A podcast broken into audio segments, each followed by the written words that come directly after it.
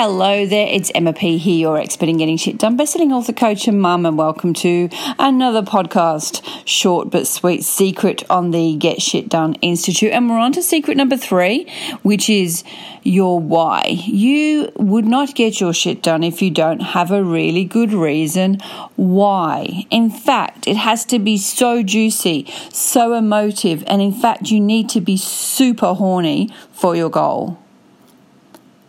I hope that one sunk in because if you think about it, if you're horny for sex, you just go and get it, right? So I need you to be horny for your goal.